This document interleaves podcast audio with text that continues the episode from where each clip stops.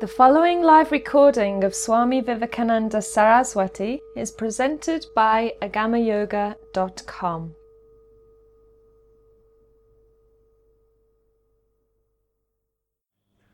Namaste and good evening to all of you. Tonight in the satsang, I will start the series by talking a little bit about karma yoga because it's a very important subject which is often misunderstood. I also am in the middle with the satsangs, I'm in the middle of the process of commenting some of the traditional texts of Hatha Yoga. Last season I did approximately half of a great text of Hatha Yoga called the Gheranda Samhita. And um, I will continue this season. I want to finish commenting that text. I somehow found out that the first satsang which I do after in the new year, with starting with this season, I wouldn't just start by resuming the Gheranda Samhita from where I left it. I want to make a couple of satsangs on some spiritual topics.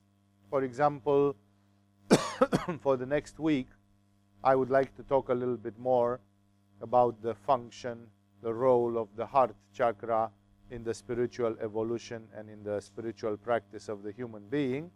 So I will take a few of the topics which are touching the actual practice, what we are doing here. And the first which came up is talking a bit about karma yoga, getting a bit of extra understanding of this fascinating form of yoga outside of the lecture. Here in Agama, you are getting a lecture in the first level. And then, of course, for those who are interested, there are a few opportunities if you volunteer to do something, to do some service. But for the rest, it's like this subject is not coming up again and again. And actually, it's a very important subject for a very simple reason. As long as we live in a physical body, and as long as we live in the physical world, we act. We act constantly. And this action can be our undoing because any action which is done without consecration, any action which is done not like karma yoga, is automatically an action which will produce karma.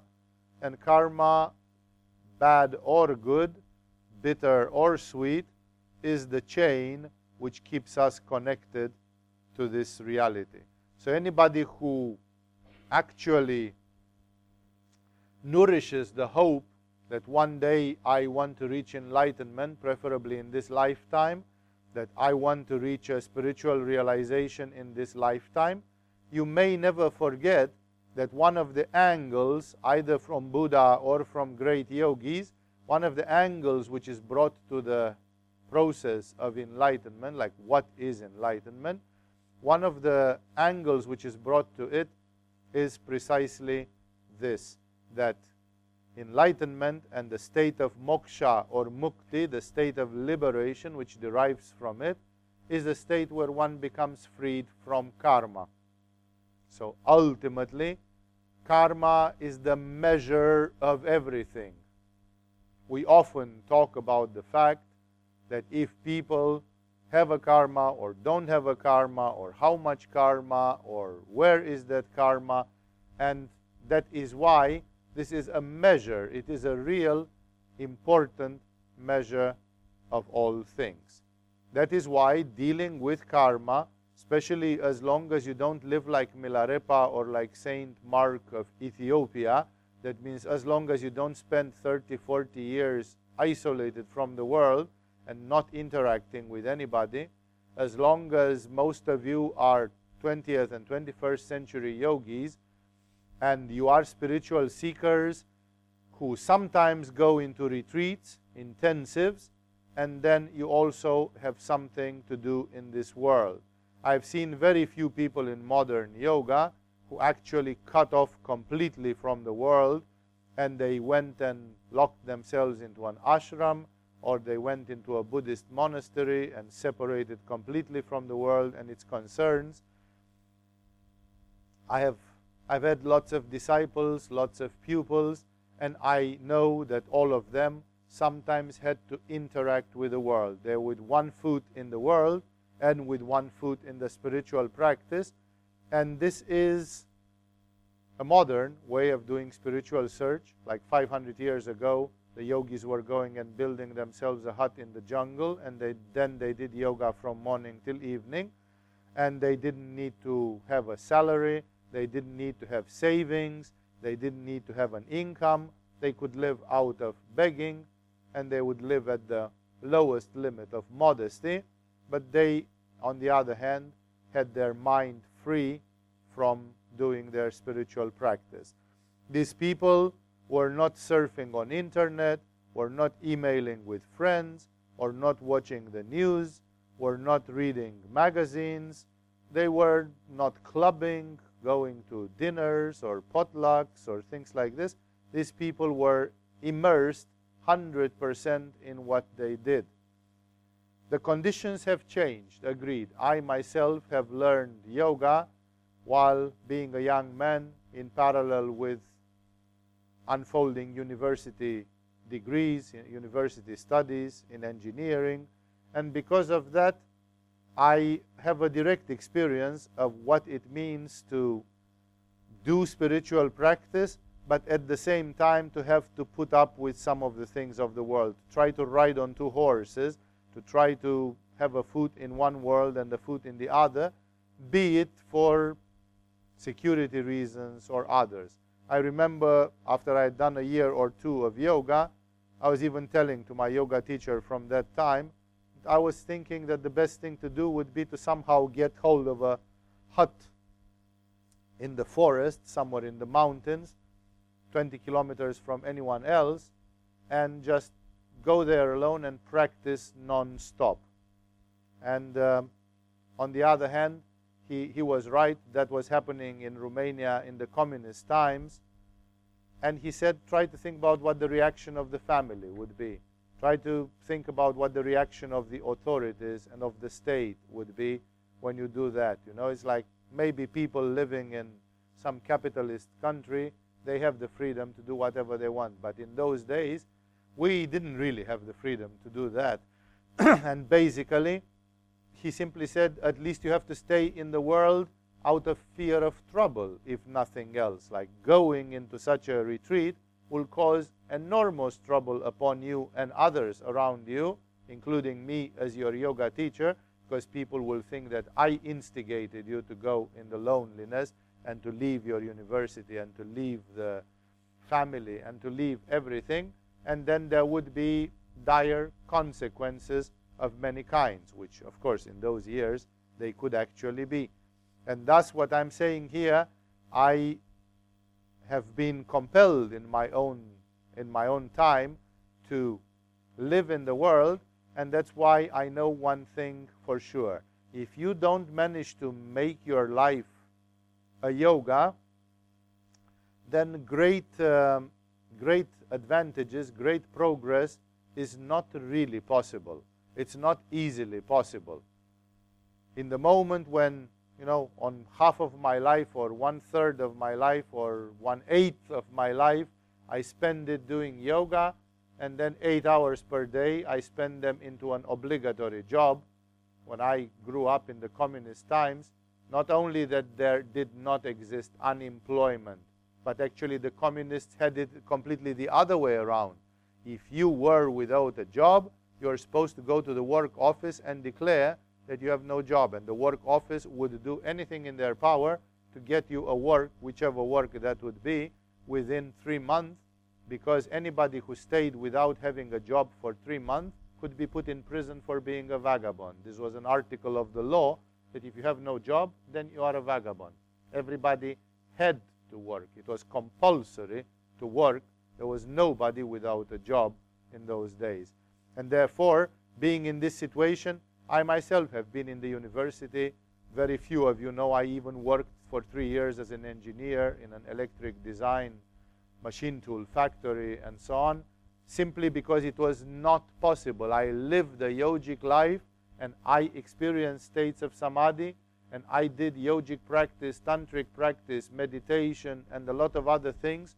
I studied a lot and experienced a lot and you know went through a lot of things at the same time having to keep like a smoke screen the appearance of some fairly normal social life including with having an 8 hour job and more than that 6 days per week 8 hour job which the communists sometimes extended to Sundays. So it was you know to make the communism blossom faster and better people were asked sometimes to sacrifice their Sundays and to work on Sunday to kind of boost the thing. So we're talking about seven days per week, eight hours per day type of job, which I unfolded, and that did not prevent me from doing yoga or from doing other things. Why?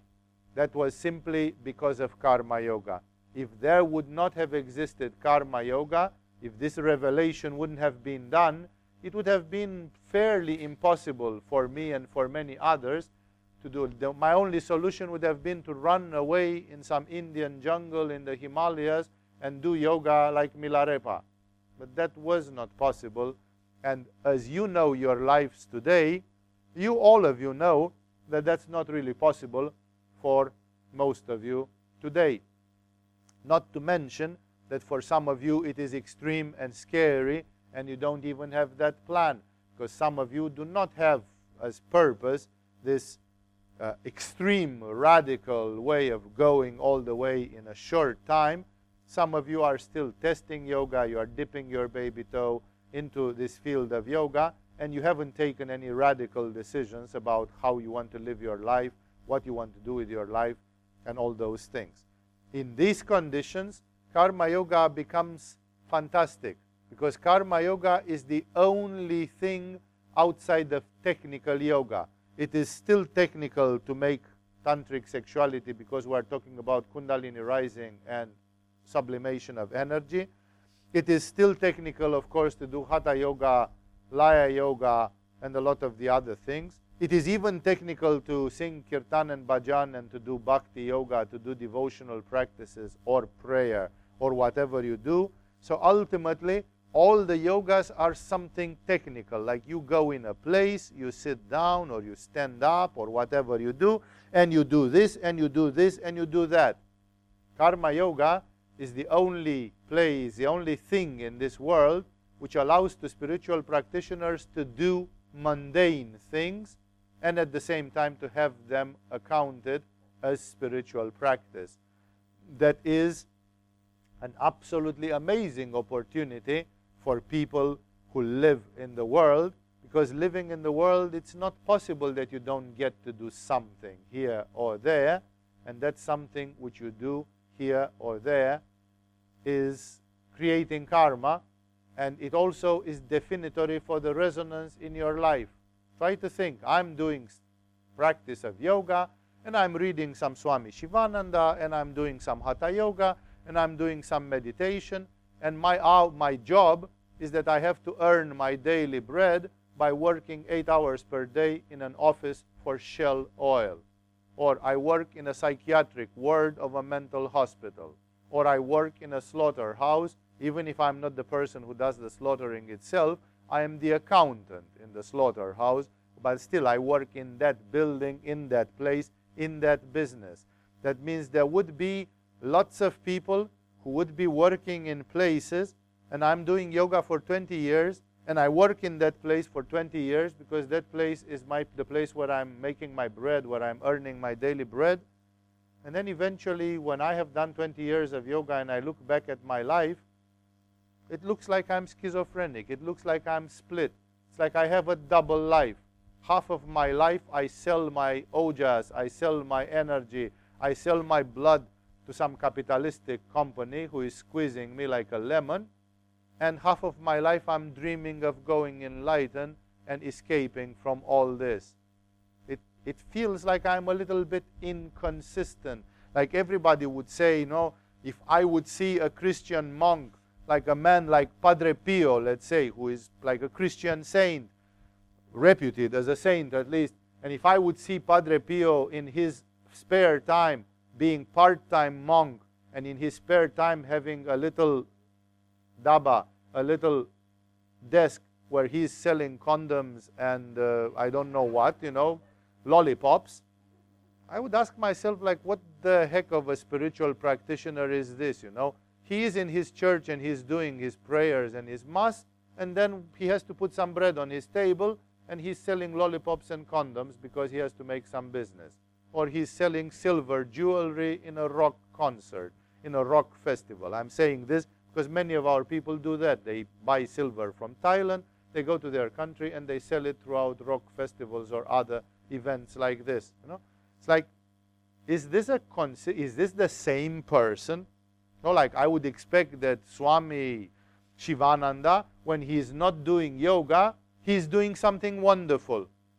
I would expect that Padre Pio, when he is not praying or serving the Mass, he's doing something wonderful, which is consistent, convergent with what he does when he prays and when he serves the Mass. Like he is supposed to be one whole person, not a split person that has one aspect like this, one aspect like that.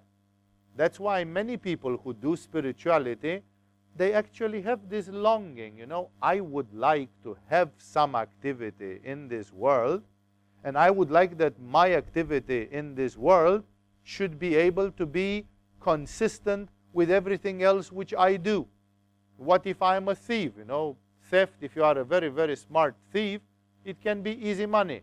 And you do some consecration or some karma burning on the third eye, and you think you are even getting away with the karma of committing theft, and you are making a little theft now and then, and you have enough money to stay in your bungalow in Koh Phangan, no, live a relatively cheap lifestyle, and then, you know, it's like you can do anything like this, but where is the consistency?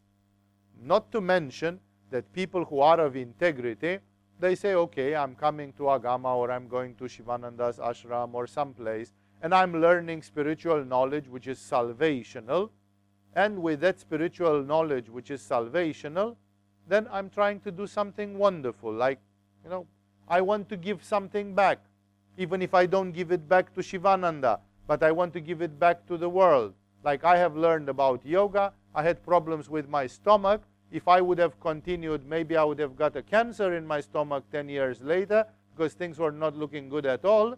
And now that I know that I'm not getting cancer in my stomach, even because I can do Vamana Dhauti five times per week, or some elementary things which still save the day completely, no, then I want to give something to the world.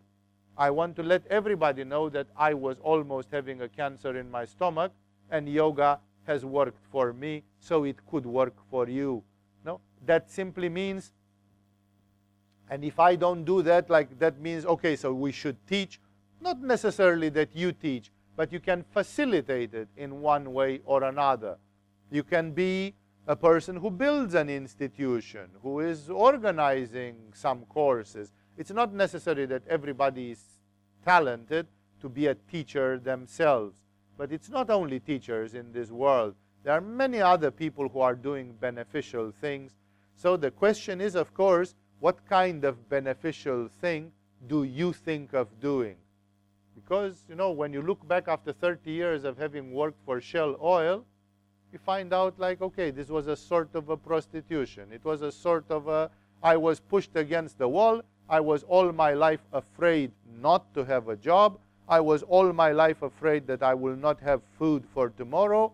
I'm a person who is very sensitive to financial and material security, and I can't live without it. It makes me feel very unsettled and very, uh, you know, insecure. And because of that, basically, I had to sell my soul. I had to do whatever I had to do. I found this job, I found that job, and I did. Then the question is, isn't karma yoga better? Because everybody is trying to do something else. Let's look at another aspect of this. As, since not everybody is merit intellect or Milarepa or some Tibetan Lama that does yoga from dawn till dusk, then the question is, what am I doing? Because I can do two hours of yoga per day. Some good practitioners say I can do four hours of yoga per day. Some brilliant yoga practitioners can say I can up it to eight hours per day. the question is that eight hours per day of yoga and eight hours of day for sleep still leaves another eight hours in the day where you are not just sitting spinning your thumbs. Something is happening. You give one, two hours of those to your eating habits. What else? You give another hour to cleaning, laundry, and so on. Still, still there will be as much as you want to extend it if you don't put any trite, useless activities on the timetable. You can demonstrate that there will always be a few extra hours, even when you do yoga like a machine, eight hours per day still there is something. Like people don't just stay. People do things. People act. And everybody wants to act to make a difference. You know, like people say, I've discovered yoga and I like it. Or I've discovered Tantra and I think it has been useful to me and it will be really useful to a lot of other people. Or people you know, discover different other aspects of spirituality. You know, philosophical, metaphysical thinking. You know, people today watch too much MTV and drink too much Coca-Cola, and they are like zombies. You know, they have no philosophy, no metaphysics. Their philosophy is just a pragmatical, caricatural, ridiculous, primitive thing. No, but who who sits and lives according to an ideal? No, in when I was a kid, there were broadcastings in the Romanian television which were called "A Life for an Idea." where they presented different scientists and artists, and that was the title of that show, A Life for an Idea. Like there have been so many great men and women who lived a life for an idea, like Albert Einstein or Albert Schweitzer or Mahatma Gandhi or Nikola Tesla or like you name it, scientists, artists, and so on. They lived a life for an idea. They wanted that their life should send a message that their life should express something. Maybe they didn't do it voluntarily and deliberately, but because they were so fascinated by what was at the other end of the rainbow, that they did it anyway, even without thinking that, wow, when I will die, people will look with awe at my life and they will say, how did this man or this woman have so much focusing, so much commitment to what they are doing there? Everybody wants, in a certain way, this. No, you ask people, what do you want to do? And everybody says, I want to be happy. But how are you going to be happy? No, because we know that many things don't make us happy. You learn that in our lectures about Santosha and others, what really creates happiness. So the point is, everybody wants to do something. And more than just to earn your living or to ensure your financial security, that's a reactive way of living. You live out of a reaction to your insecurity and fear. Fear is pressing you in a corner and you say, I have to do this. Not really. If you take charge, you don't really have. There are so many other ways of doing things, and you can always see smart people doing different things in different ways. And that's why I'm saying the whole point is that, especially for spiritual people who come to a yoga school and so on, when they discover something beautiful, something is going on in their heart and they say, I would like to share this. I would like to do something about this. If I discover astrology, I would like to practice astrology. If I'm discovering, uh, why not even Thai massage as associated with yoga, I would like to do that, or I would like to teach that, or I would like to facilitate that, or something, because I have seen 20 people who benefited vastly from it. And that's why the, the bottom line is that even people who come in a holiday place like this, they have subconsciously somewhere, they have a bad feeling if they are not making themselves useful in some way. I want to do something. I'm not just wanting to go there and pay 300 baht and take some papers and participate to a few courses and learn something about the headstand or something. And then maybe I do it at home, maybe I'm lazy and I'm not doing it at home. It's not working like this. People actually want to make themselves useful and they don't want to work for Shell Oil. They want to do something which is beneficial. It is, I remember once having a discussion with our general manager and he said, you know, people invented business formulas and franchisings and all sorts of brilliant things in business. And all the business in this world can do since John Ford produced his automobiles is to franchise shit like things which are Shell Oil, Ford, General Electric, stuff like they get franchised all the time and they get but can't somebody franchise something spiritual you know? It's like can't somebody do a work to actually propagate something spiritual in this world? People can make themselves useful in that way. People can discover beautiful things. This is where karma yoga is starting. I look back at my life and uh, I, I don't really say that I did karma yoga. Like I remember when I opened my first independent yoga center, I was living in Denmark at that time.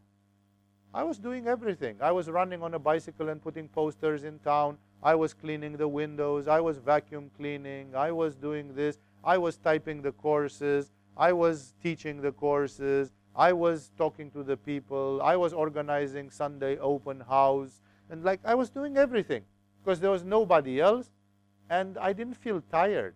I didn't feel exhausted. I still had time to go to the National Library and to spell, spend four hours per day scoring the National Danish Library, the Royal Danish Library, for rare yoga books, for esoteric texts and whatever treasures they could have had there. And I did find some amazing stuff.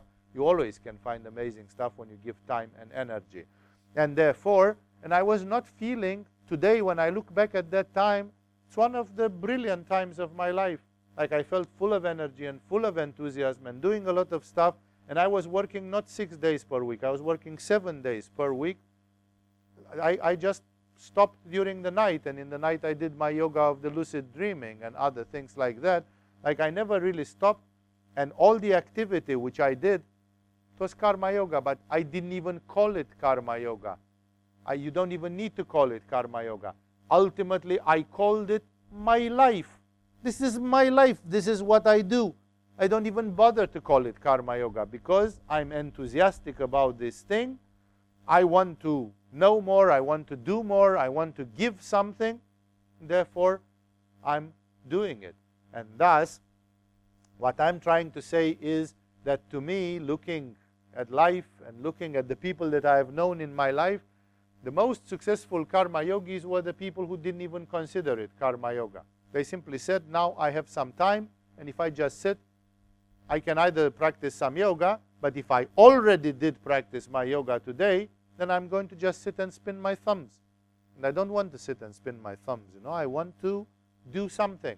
What can I do? And thus, I felt that it is imperiously necessary for people to do karma yoga in the 20th century, in the 21st century, especially all of you are catching again today yoga in this adapted way. In the old days, you would go in the Himalayas and find a guru living in a cave. Today, you are coming in this way, and you all know that more or less you are interacting with the world. You are having bank accounts, internet accounts, jobs, different things, friends, potlucks, and all the rest of that. And how is that going to interact with the yoga practice? That's why um, I don't even consider that karma yoga is optional. I think without karma yoga, we in the modern times, we can't live our lives properly. And we should do karma yoga to such an extent that our life is karma yoga. We simply do karma yoga all the time because we need to be active. And when I need to be active, I don't want to do something which I'll regret 30 years later. And I will say, why did I do that? It was such a waste of time. It was such a stupid thing of me to do. I want to do something which now when I look back at what I did at that time, I mentioned Denmark as an example, I'm not unhappy. I'm actually very satisfied. I think I did the right thing. And I, I again, I don't even call it karma yoga but te technically that's what it is called. Moreover, Karma Yoga, I think, fits very, very well in a tantric school because Karma Yoga, even without many Hindu teachers realizing it, metaphysically and philosophically is a tantric form of yoga. Because the non-tantric forms of yoga, as well as the non-tantric forms of Hinduism, Buddhism, and other spiritualities, they start always from the premises that this is a valley of tears. This is Maya, the terrible illusion. This is samsara, the big boogeyman, or whatever it is. And if in samsara or in Maya, I try to build a, I don't know, a skin hospital based on yogic things, no? basically I'm wasting my time looking too much into the Prakriti. I'm wasting my time. It's my attachment. I think, according to those people, I think that I'm going to make a difference in a world which makes no difference anyway. In a world which has to be flushed down the toilet anyway. In a world to which you have to turn your back and get out of it as soon as possible. It's exactly as I was saying this morning, funny synchronicity, because I talked a little bit about karma yoga things this morning. It's exactly as a person living in prison wants to escape from the prison and then at the same time wants to paint the wall of his cell with some beautiful decorations before escaping from prison. It's like, why would you paint your cell when all you want is to get out of that prison? That's exactly what the non-tantric spiritualities say. They say, you know, this is a prison and you have to get out of it. And if you want to get out of it, how are you going? What are you going to do about the prison meanwhile? Nothing. Pretty much nothing. You are going to turn the back on it and to say, I know you are an illusion. I can't see it yet. I'm still hypnotized by you a little bit but at least I know you are an illusion and I don't give a damn, I don't give a dime on this illusion. I don't care about it. This is the Vedantic way of thinking and other ultra ascetic ways of thinking in which there is only one thing to do. You just turn the back to the whole thing and you go towards Brahman because Brahman is the only real thing. In the moment when you say, before you reach enlightenment or after you reach enlightenment, you can also create an ashram or a spiritual printing press or a canteen for the Babas like Shivananda did, or I don't know, an ashram or a university of yoga, then automatically you are putting a value on this world. You say this world is not completely insignificant and completely to be discarded and shunned.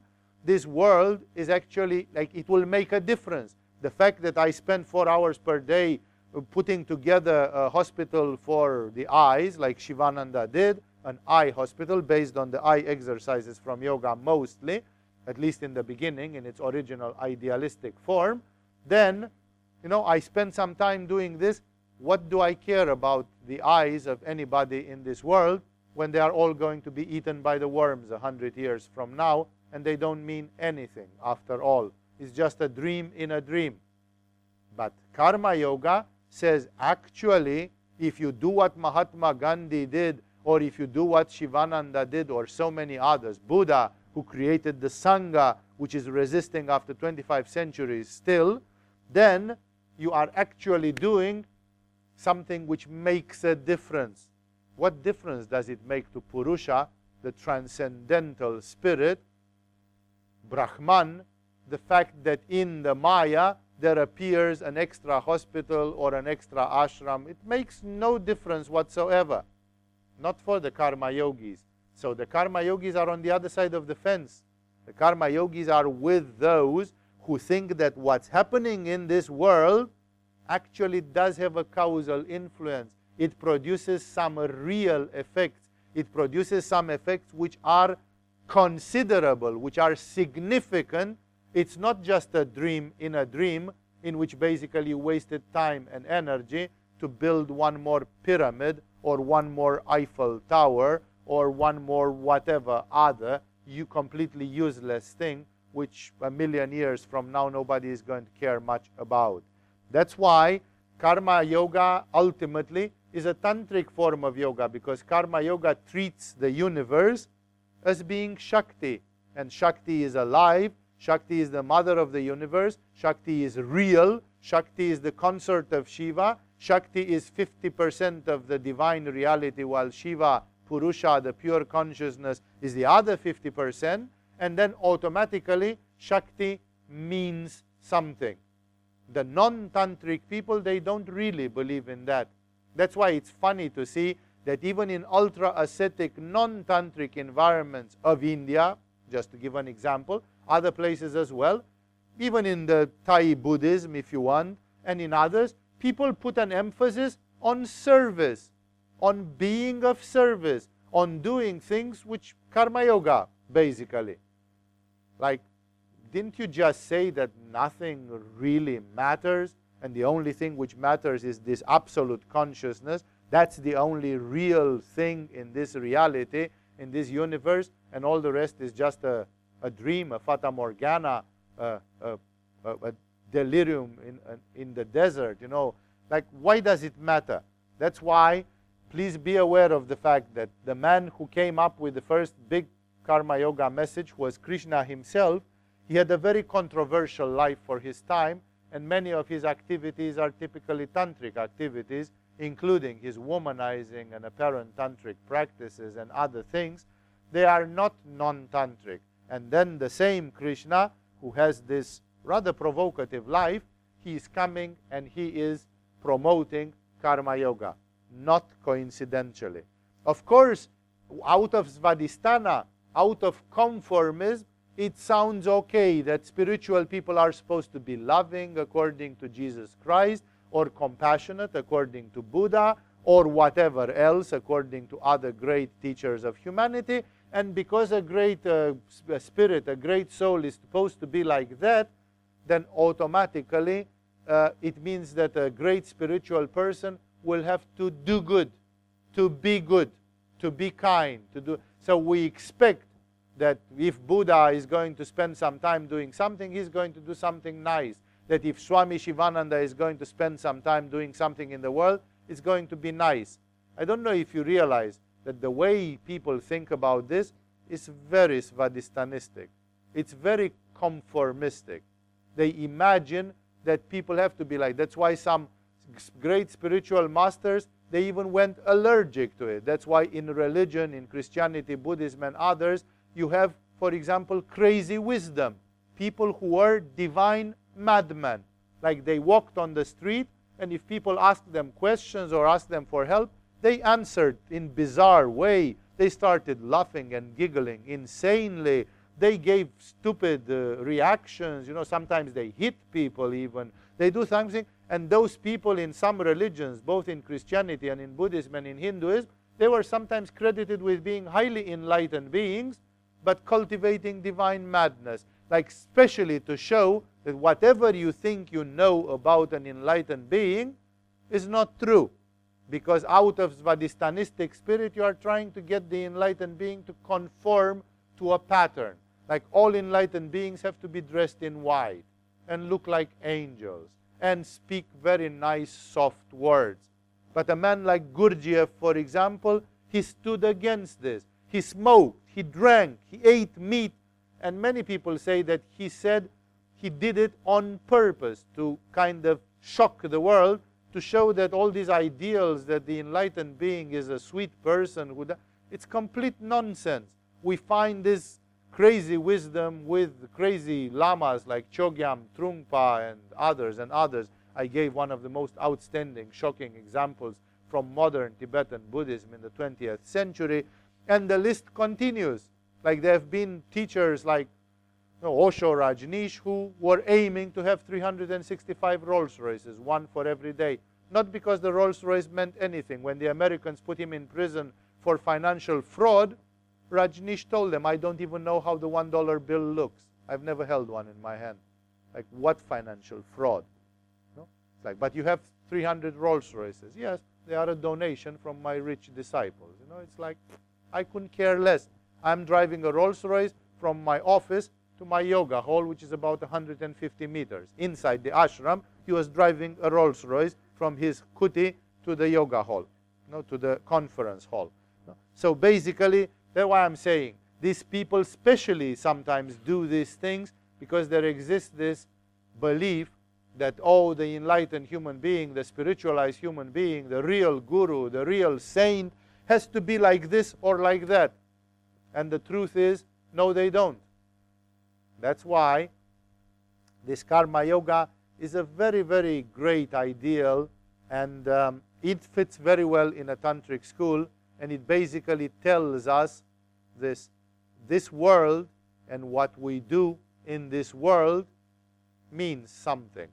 I didn't like, I thought it was a very pretentious sentence which they put in the cultish movie, The Gladiator, the Russell Crowe movie, when this guy said, Brothers, remembers our deeds, our actions echo in eternity. It's not metaphysically true. That's just a bombastic Ridley Scott type of statement to produce goosebumps in the audience. Metaphysically is not 100% uh, accurate because they don't echo in the eternity, really. They produce karmic effects, but the karmic effects are finite. They are not infinite, so you cannot talk about eternity.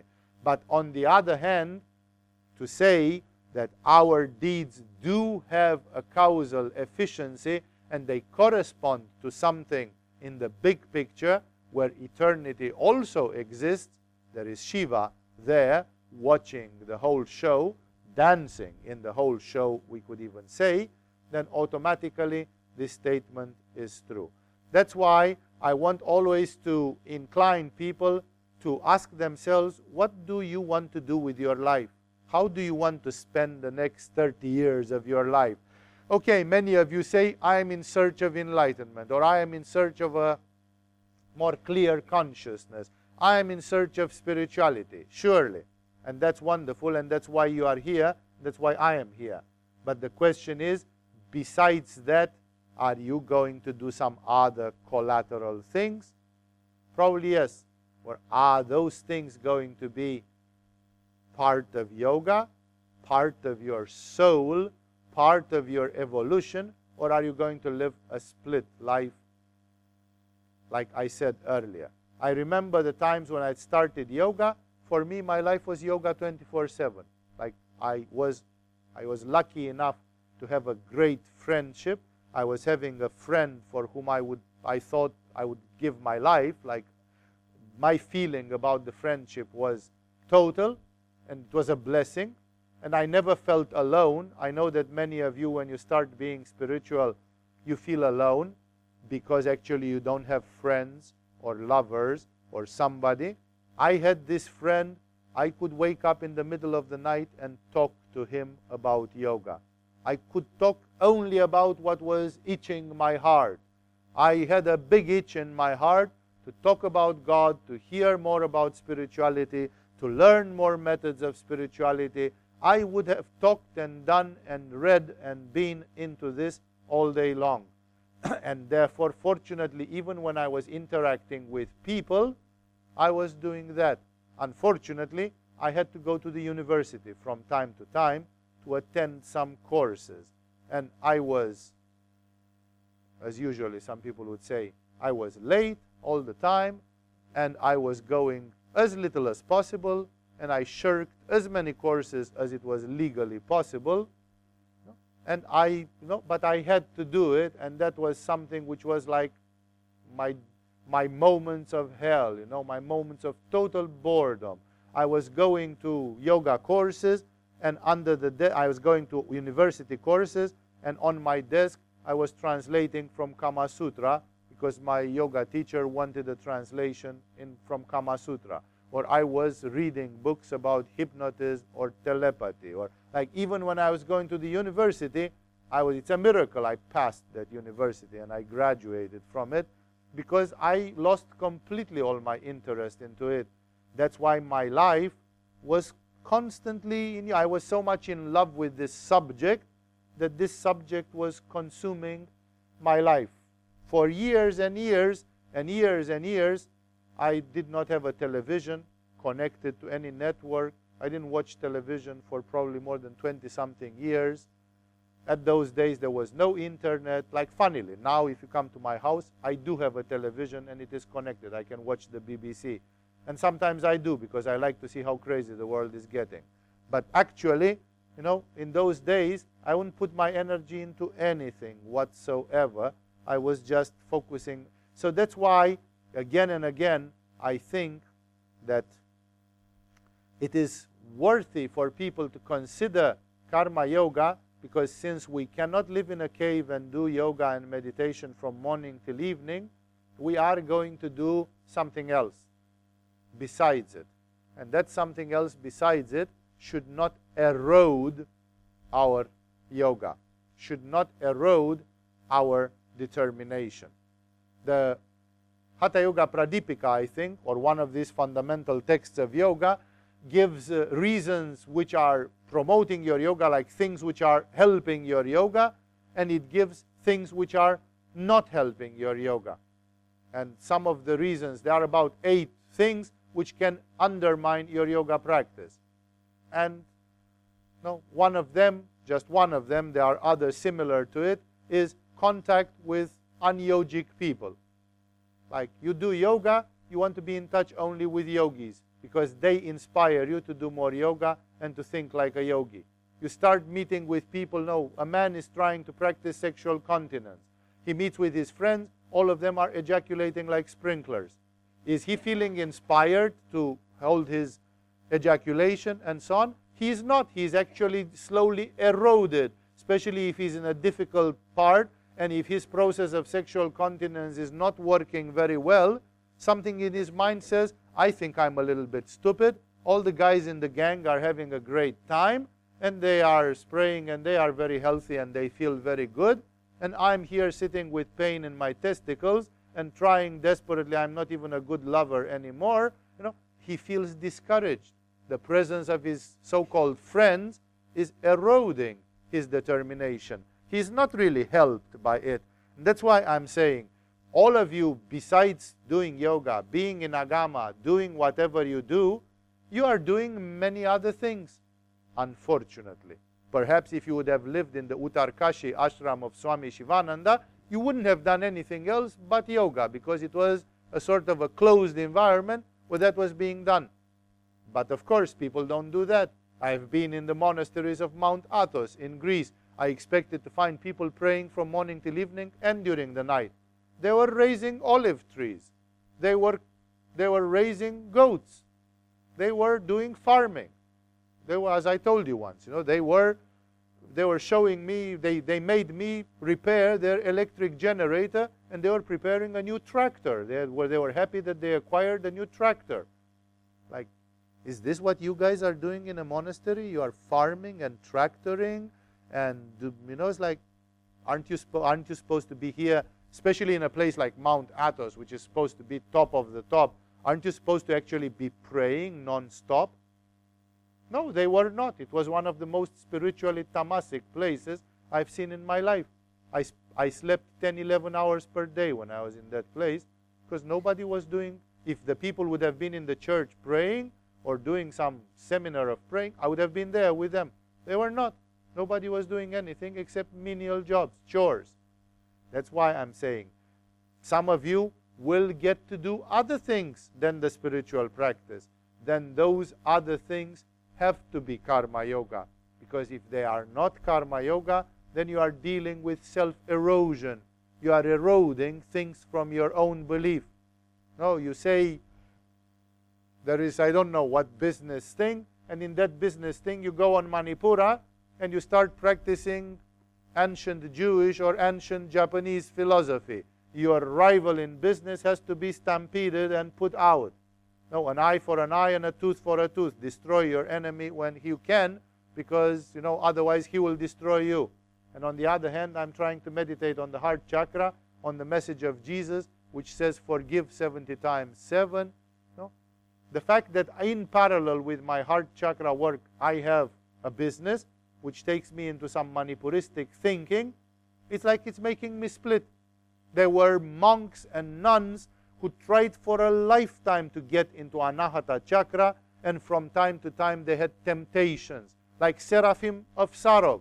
Seraphim of Sarov was caught by two robbers who were trying to rob a monk, which shows immediately that this was something created by the demons, because there is no logic into it. Nobody would go in a Russian forest to catch a monk living alone in a hut or in a cave and to rob him. To rob him of what? Because that guy didn't have anything. He was living like the poorest of the poorest. No? And so two thieves, two ruffians, are coming to rob Seraphim of Sarov. And Seraphim of Sarov is with an axe in his hand. They catch him while chopping wood because he was doing a bit of lumber striking and he's chopping wood. He has an axe in his hand, and in front of him, two guys who really mean bad to him. And then Seraphim of Sarov, because he already had done probably five, ten years of spiritual practice, realizing that this was one of the tests, one of the landmarks of his life, because he could strike back. No, after all, it's allowed for you to defend yourself. We justify it by call it legitimate defense. Well, Seraphim of Sarov didn't practice legitimate defense. He took the axe and he threw it down. And those guys beat him so badly that they left him a little bit crippled. He was partly crippled for the rest of his life during because of that beating. Which for him, like if Seraphim of Sarov would have done half of his time business, then he would have maybe fallen on Manipura much more easily he would have said, after all, all these Jesus talk and so on, it's a little bit idealistic and it's for the angels in heaven. And down here, I remember yesterday when I had to do that business, you have to put your Manipura into it and so on. And then he would have said, these guys just have to get a lesson from me. And he would have given the, them the axe. Like I'm trying to say, when you do something else than your spiritual practice, it's very dangerous that it will erode your spiritual determination, your goals, your noble thoughts, because you are mixing with a lot of things. You are living with one foot in one thing and with the other foot in another thing. And then, automatically, what comes from this again is this great thought. Whatever we do, even if we do some business or something, it has to be done as a karma yoga. It's part of a greater karma yoga.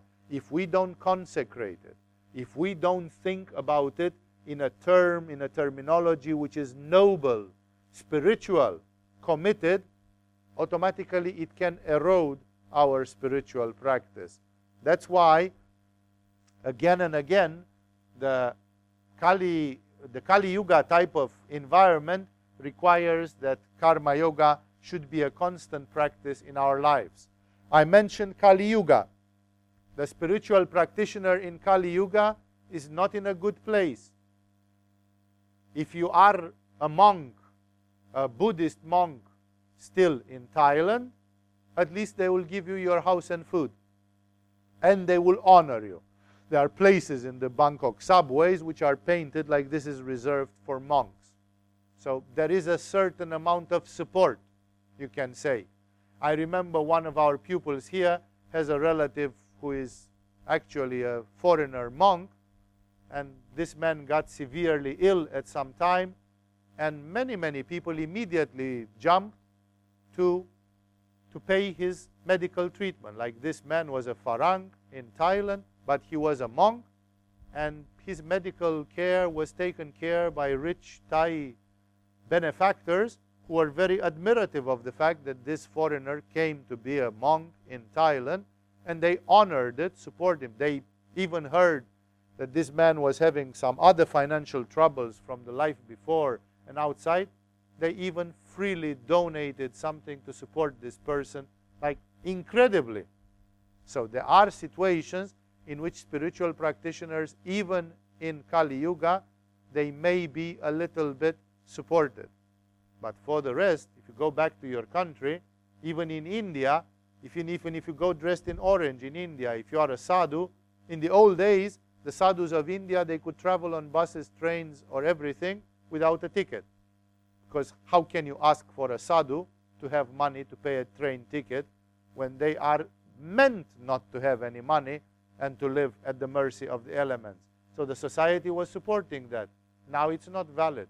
Now you cannot see Babas traveling without a ticket, no, because Simply, the society has become more selfish, more secular, more skeptical, more cynical. And it's like, yeah, yeah, many of these monks and sadhus and so on, they are actually crooks. They are fake. They are phony. God knows what they do. In the, let them just pay like everybody else because you never know and so on.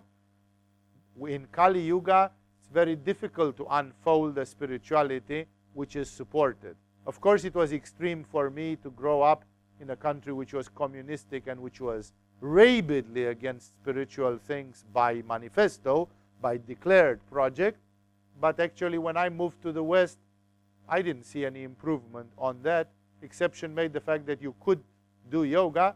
There was no improvement on that. And therefore, what I'm trying to say here is in Kali Yuga, the spiritual practitioner is not supported. That's why very often the spiritual practitioner in Kali Yuga lives a life of an outlaw, of a guerrilla fighter, of a person that has to manage with the world, deal with the world in all sorts of ways. And that's why, again and again, Karma Yoga is necessary in many, many ways. So, not to make the story too long, because now I explain why, in a tantric way, in an existential way, I think Karma Yoga is, without uh, any hesitation, it's inevitable. I would like to also share with you some of the quotes which I kept from some of the great yogis. Some, some of the very great yogis wrote things, and here are, first of all, some of these quotes. Swami Vivekananda of India describes the ideal of Karma Yoga as follows The ideal human being is the one who, amidst the deepest silence and the biggest solitude, finds the most intense activity. And the one who, amidst the most intense activity, finds the silence and solitude of the desert. The Karma Yogi doesn't need to believe in any doctrine. He may not even believe in God. He may not ask himself what is the soul, and he may not be attracted by any metaphysical speculation at all. For some, Ramakrishna, his guru, on the other hand, said Karma Yoga is the spontaneous communion with God through action. And Sri Aurobindo, another fabulous yogi of 20th century India, he said the detached activity is very often the only necessary instrument for the ineffable union with the master of creation. And he also said, to perform all activities in an intimate fusion and in profound communion with the divine which is in us, in profound harmony with the universal around us, and with the transcendental beyond us, not to let us be limited by our often separating and rigid human mind, not to be the slave of its ignorant or aberrant imperatives and of its narrow suggestions. This is Karma Yoga. Swami Shivananda also said many people believe that Karma Yoga is an inferior type of yoga, but this is a great error. That's exactly what Krishna says in Bhagavad Gita. Krishna sums it up. He says it a couple of times, and he sums it up with his famous formula where he says, Action is superior to inaction. No? Rather than doing this for God and for your spirit, rather than not doing it, rather do it. Do it. It's better to, for you to be sorry that you did it than for you to be sorry that you didn't do it. It's always action is superior to inaction. Rabindranath Tagore, in his book of spiritual practice, Sadhana, says many of us wrongly think that action is opposing freedom. We'll never obtain a significant result by trying to reach the infinite outside of the domain of action. Like I'm sitting and I don't need to do. If we declare that we'd like to realize Brahman during introspection only, and that we leave him out during our exterior actions, considering that we want to benefit of His presence only through the love that we feel in our hearts during prayer, without any other adoration for Him through other external modalities, or if we consider that only the contrary is true, then we are obstructing our work on the long way towards the truth, and we set ourselves for a pitiful failure.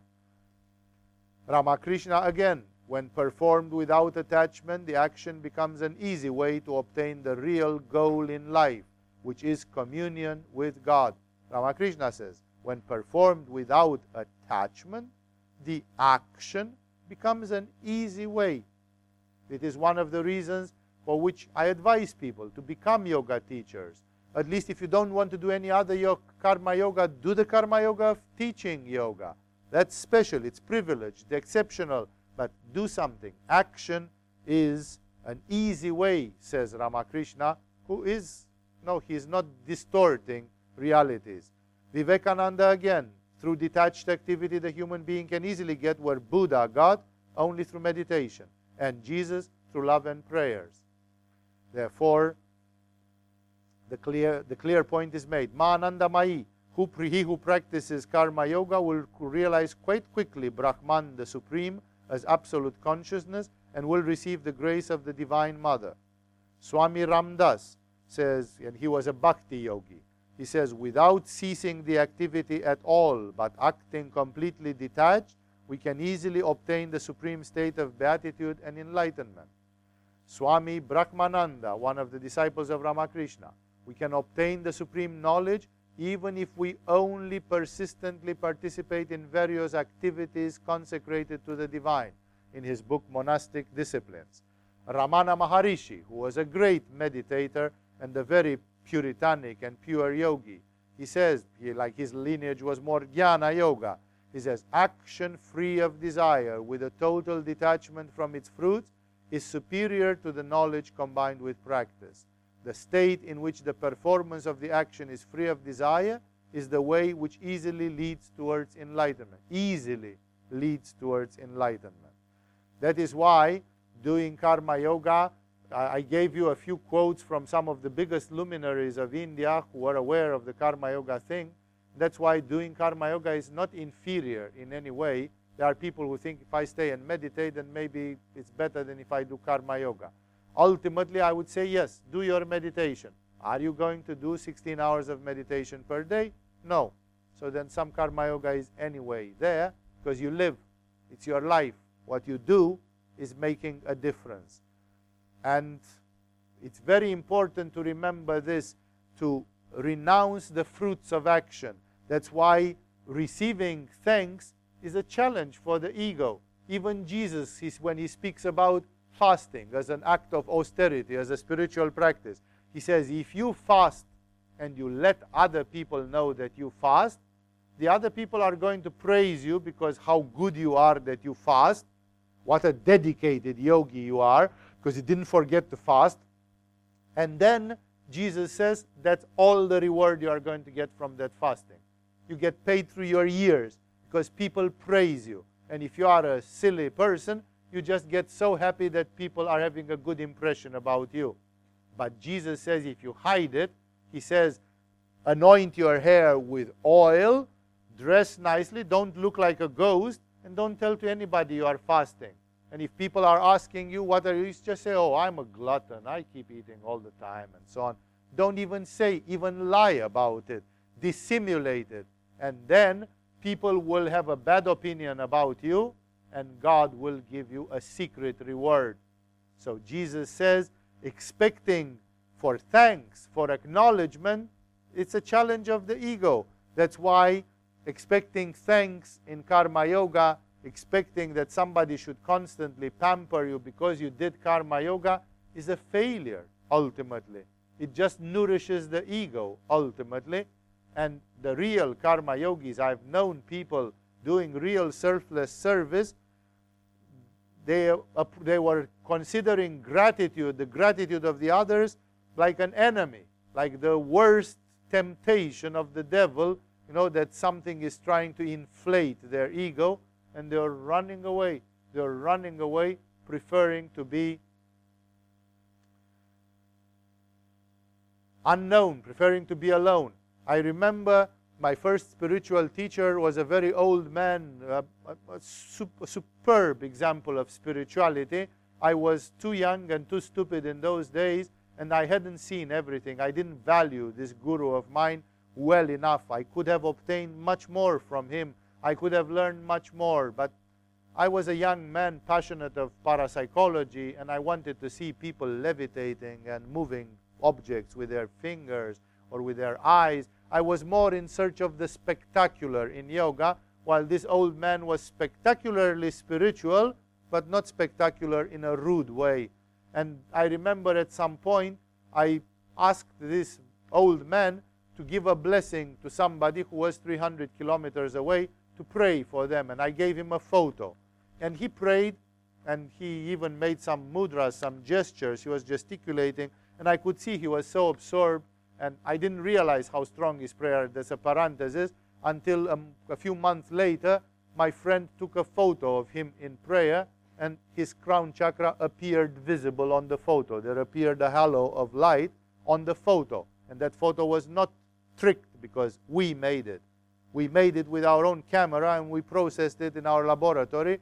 And on two photos, you could see energy in the crown chakra clearly. Like he had a blaze of white light in his crown chakra. So this man was amazing in his prayer. And then when we asked the other person, the other person was also a yogi, person who had received the blessing, and he said, Oh, I felt it so good. I actually didn't know what was happening at that hour because it was like a rush, it was like a wave on me. And then later, a couple of months later, we went back to the other city and we met with the old man and we told him, you know, our friend really could feel and he was very grateful. And he said, What? And I said, You remember we asked you to pray for this man? And he said, I don't remember. He, he could remember, he spoke, I don't know how many foreign languages, including Latin and ancient Greek and all sorts of cryptical languages. And he could translate and do like he had a memory. He could quote from memory from all the philosophers of antiquity. This man was like a walking library. You know? And then we're selling, thank you for that. And he said, What? Like there is nothing to thank me about. And we insisted foolishly. You know, it's like, but you you remember we gave you a photo and you then and eventually he shook his head and said, I don't remember. And we knew for sure that he remembered, but he didn't. He didn't want any acknowledgement. He didn't want any gratitude. He didn't want to say, Oh, how good you've been. Your prayer is actually working. Somebody could feel it. He was beyond this. He did not expect a reward for it. That's the that's the function of it. You know, the great gurus are always grateful to those who do karma yoga. But if they give them any spe special treatment for doing karma yoga, then they destroy their achievement. Because karma yoga is not done so that somebody should have a special seat, you know. Imagine that one of you is doing karma yoga, and then I'm preparing a special pillow. I'm asking the events manager, please prepare a pillow and write on that pillow Walter, or there is a Walter in the school, so I guess we'll have to, for this season, we'll have to change it to Oscar. Hope there is no Oscar. No? So, you know, write on it Oscar. That's actually destroying the karma yoga of that person especially because you want to give something special, and in this way you discharge. That karma yoga would go in Sahasrara. You don't want it to go into a pillow, into a favoritism, into a favorite position in a place. Therefore, uh, you need to understand all these things. There's so much to say about karma yoga and uh, I uh, agreed to make a lecture. Some people from the school asked for it, and I agreed to make an additional teaching, an additional a satsang, a discourse about karma yoga, because I can see that the spirit of karma yoga is also eroding. Some of you have not known, many of you don't know this school, how it was 10 years ago or more, when this school was just a gathering of about 20 people doing yoga and studying yoga. And um, basically, everybody had to fend for themselves. It was like Agama was not having its own yoga halls or anything like this. It was a much smaller thing. It took many years to make Agama be what it is today. And uh, at that time, you know, people were doing lots of karma yoga because there was no other thing like I was not capable to go to Tongsala three times per week and photocopy all the yoga courses, the papers, the handouts, which are necessary. Today, you are all of you getting handouts in many parallel groups and courses and workshops and this. Very few of you realize that there is a whole industry behind this, and not one person, but several persons have to focus and get this done right. This, in 10 years ago, it was done exclusively by karma yogis. Like people were spending their own gasoline and their own time, and they were going to tong Tongsala, and they were finding the photocopy person, and they were photocopying, and okay, they didn't pay for the photocopies because at least this much could be done by the courses, by the tiny little school which existed in those times. What I'm trying to say is that as I was talking with various people in the school, I remember even with the previous general manager of the school, Rainer, we are talking about this, that ever since we decided to make yoga more efficient, like now we are teaching to 120 people instead of 20 people, and in a certain way, I'm happy about that because I have greater exposure. You know, I'm shouting my truth from the rooftops There are more people listening to this truth which I'm shouting to, and I'm using my time more efficiently on the face of this earth, and therefore it is satisfactory for me as a teacher to know that I have increased my the reach of my message.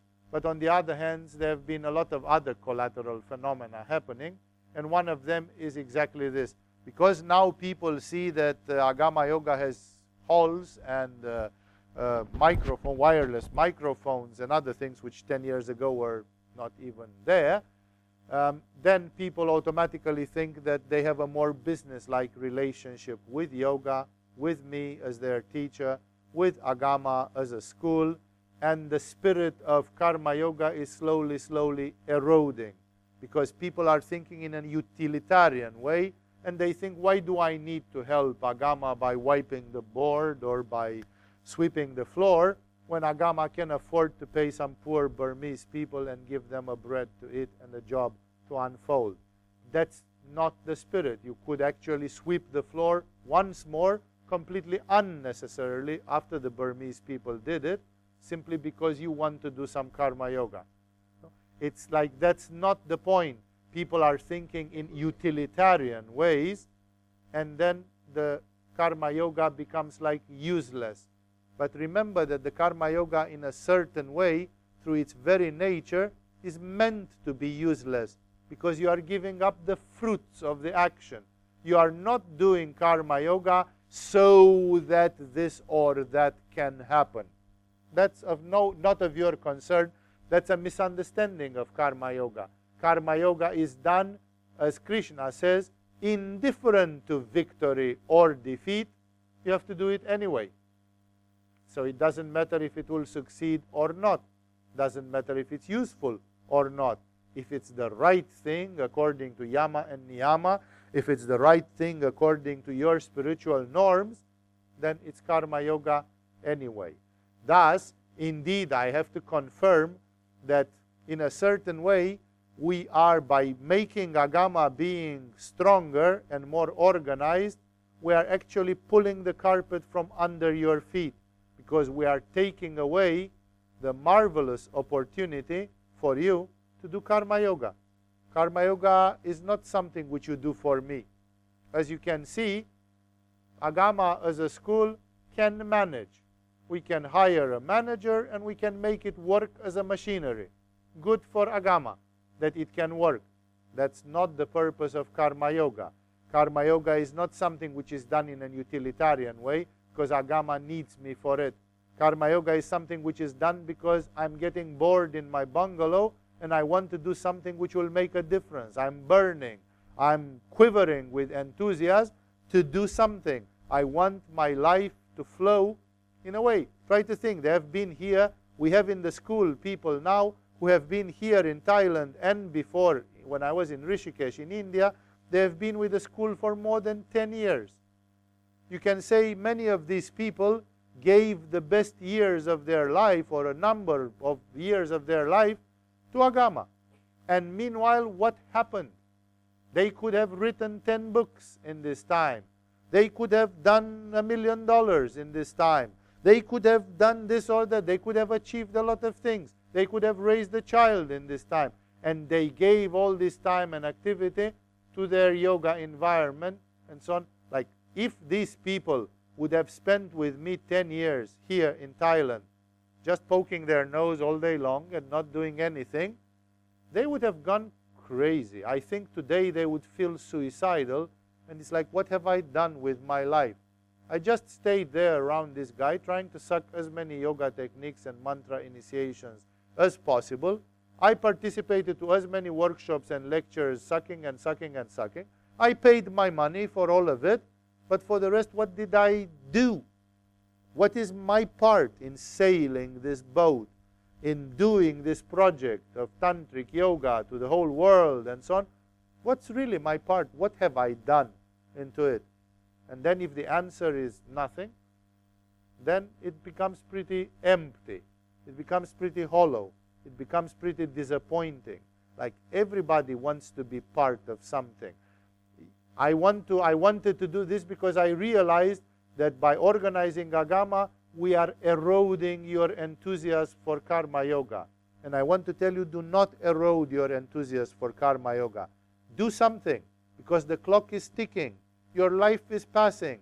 And besides the fact that you work and put some bread on your table and all that, you also need to do something from your heart, from your soul, something in which you believe, something which you think that will make a difference. If it so happens that agama is not the thing which you think can make a difference and is great or something, then at least somewhere else. But still, you need to have some enthusiastic activity which comes from the heart and which is truly karma yoga, which is not rewarded, which is not, you are not receiving praise for your ego. You are not receiving anything for it. It is like your commitment to your higher self, your commitment to the divine. I could say so many other things, but I'm going to conclude reminding that the essence of karma yoga always remains the process of consecration.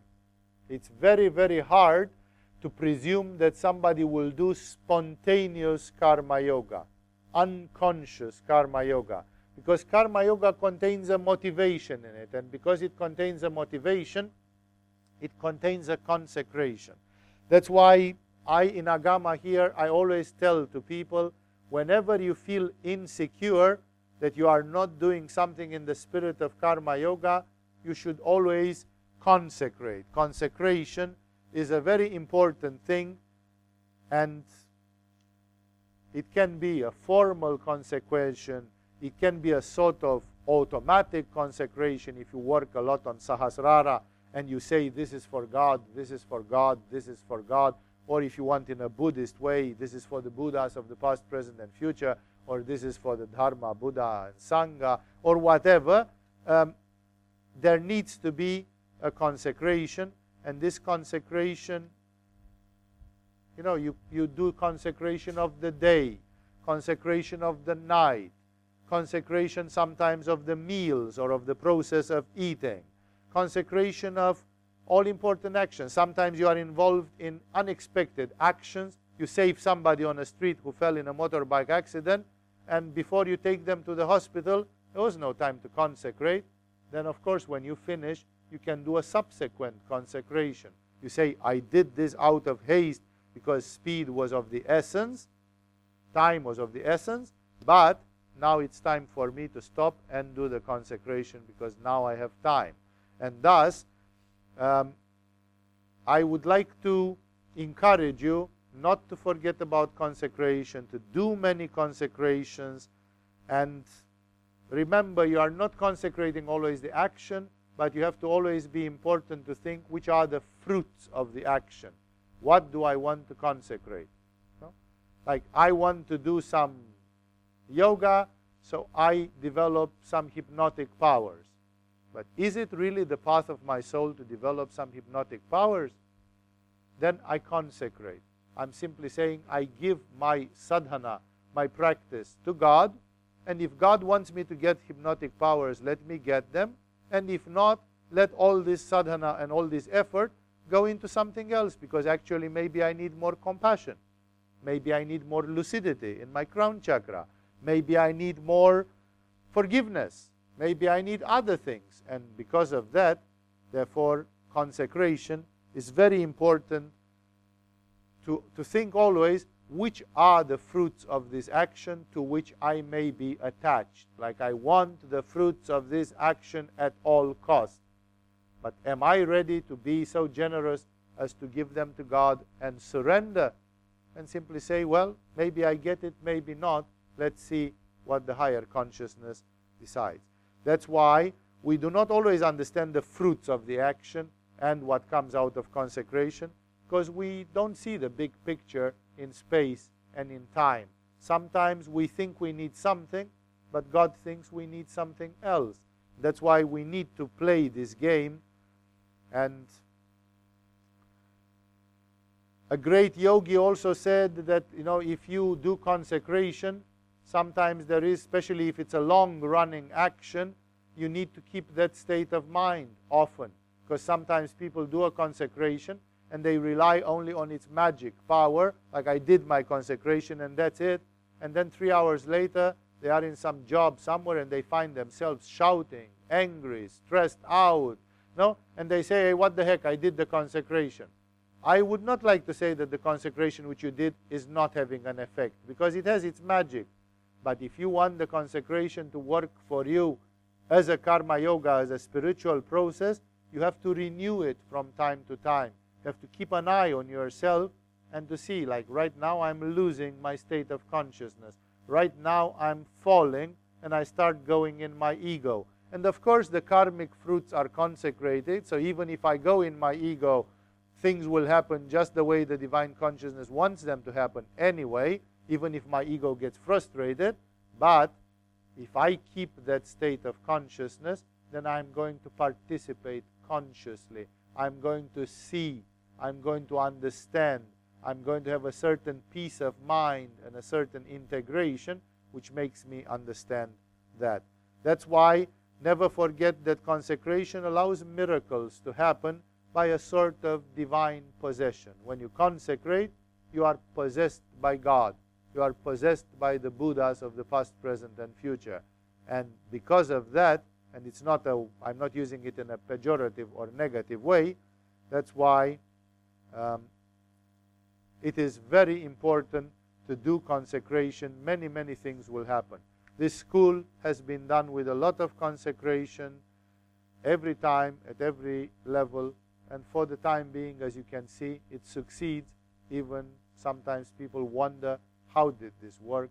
Why didn't other people do the same thing? And so on. And for me, the answer is always in the consecration. And other, most of the things which I have done in this respect is due to consecration.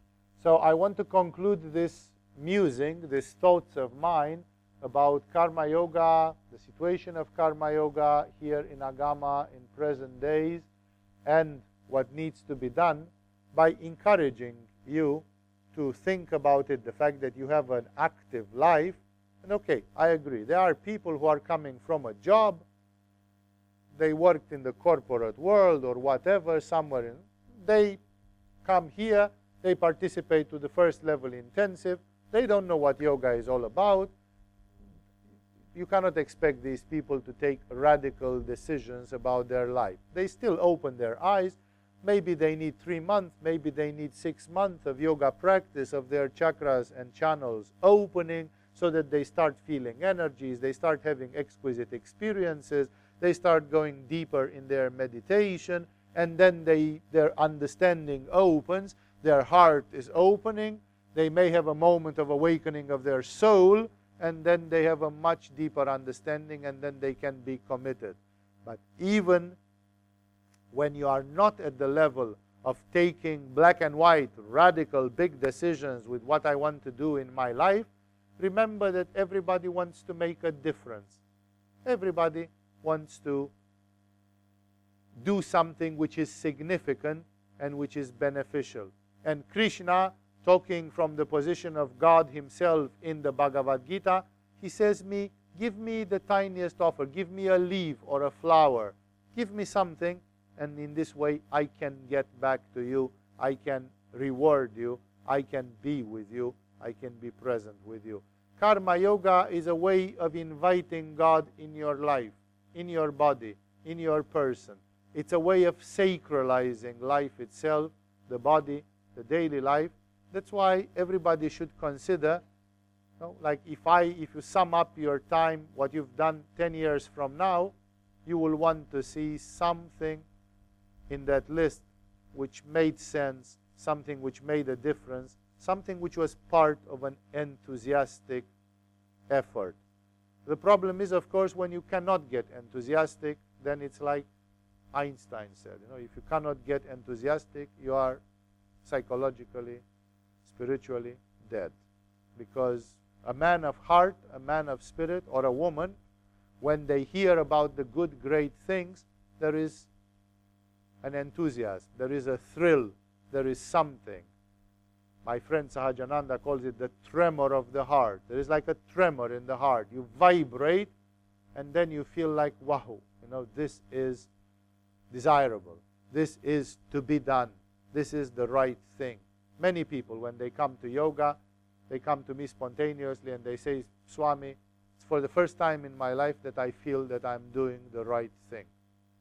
Like, how can it be that some people can allow a lifetime to pass and they don't have, they never really had the feeling that they were doing the right thing. And now they have the feeling that, you know, this is right. I'm doing something meaningful.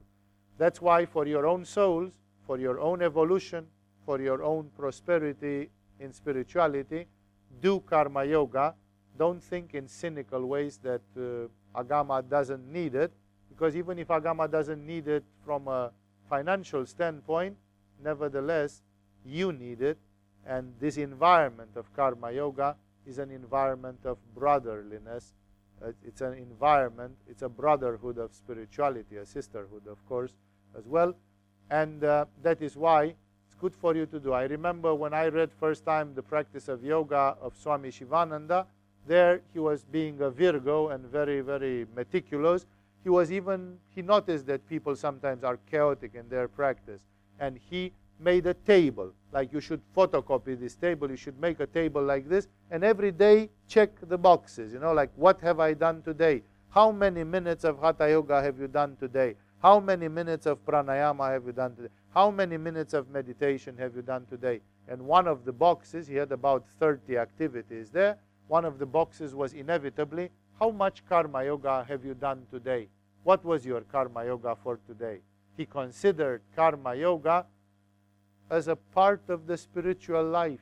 Like if you are doing yoga, if you are doing spirituality, you do. I was trying to advise. I remember I was a bit candid a few years ago and I started noticing a trend like this.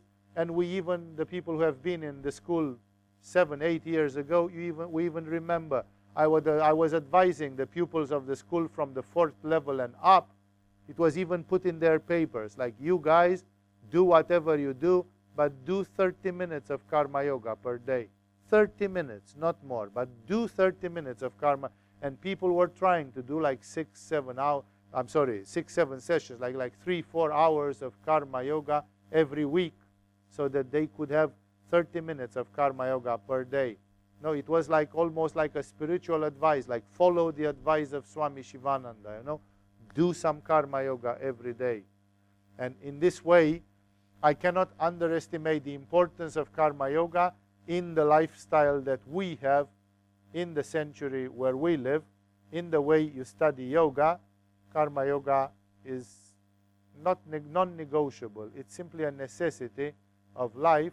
That's why meditate and find out when, how you want to do some karma yoga in this life so you can look back at your time spent with spirituality and you see that you have done something so that the wheel is moving. Sometimes you can be busy. No, you are in a retreat.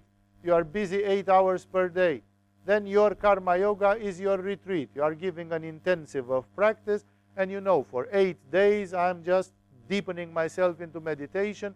And even there, I met people who did retreats. They did 10 hours per day, and then they did some karma yoga. I remember having seen a broadcasting made from a Buddhist monastery from Japan, a Zen monastery, where the youngest monk in the monastery not only that he was doing the meditation program with all the others who were sleeping like five hours per night, but he also, because he was the junior, he was asked to do all the chores in the monastery. He was the one who woke up first in the morning and the one who went to bed late last in the night. This poor dude, he was sleeping like three hours per night. And for the rest, he did meditation and karma yoga. And he was living in a monastery and he did more than 10 hours of practice per day, and still, besides that practice, tons of karma yoga. That's why in the spiritual life, karma yoga is a constant presence, unless, again, you live alone, isolated somewhere, then your karma yoga becomes another kind of telepathic influence that you send to the planet Earth, but rare are the men and women who live alone in the desert or in caves or in hermitages like this. That's why Karma Yoga remains one of our priorities. Enough for tonight. Think about how Karma Yoga blends with your life, how your life is a Karma Yoga, especially those of you who have more clarity about your goals in spirituality. For the others, just consider it because you haven't taken major decisions and it is right that it is so for you right now. But remember that Karma Yoga is always an opportunity because the clock is ticking and the hours and the days and the months and the years which are passing, they are never coming back. And you want to look back at those months and, so and say, even in that month when I was doing this, I also did some karma yoga. I constantly wanted to do something significant for God, for people, for yoga, for my ideals, for my soul, depending in which way you are formulating it in your internal world. Enough of this. As I said, I'm starting with a few subjects, and another subject which I want to come up with is talking a little bit about the use, the role of the heart chakra that I will do next week uh, in the next satsang because sometimes the modern spirituality is very defective in terms of the heart chakra. And the heart chakra um, needs to be cultivated for a happy spirituality, for a spirituality that has in it myrrh, that has in it this grace of God, which is like anointing our souls with the balm of happiness. Enough for tonight. Thank you all for joining the satsang. Namaste to all of you. And if everything goes all right, we'll meet again for satsang one week from now. This was a live recording of Swami Vivekananda Saraswati. For more information, visit us on agamayoga.com or go directly to agamayoga.com slash downloads.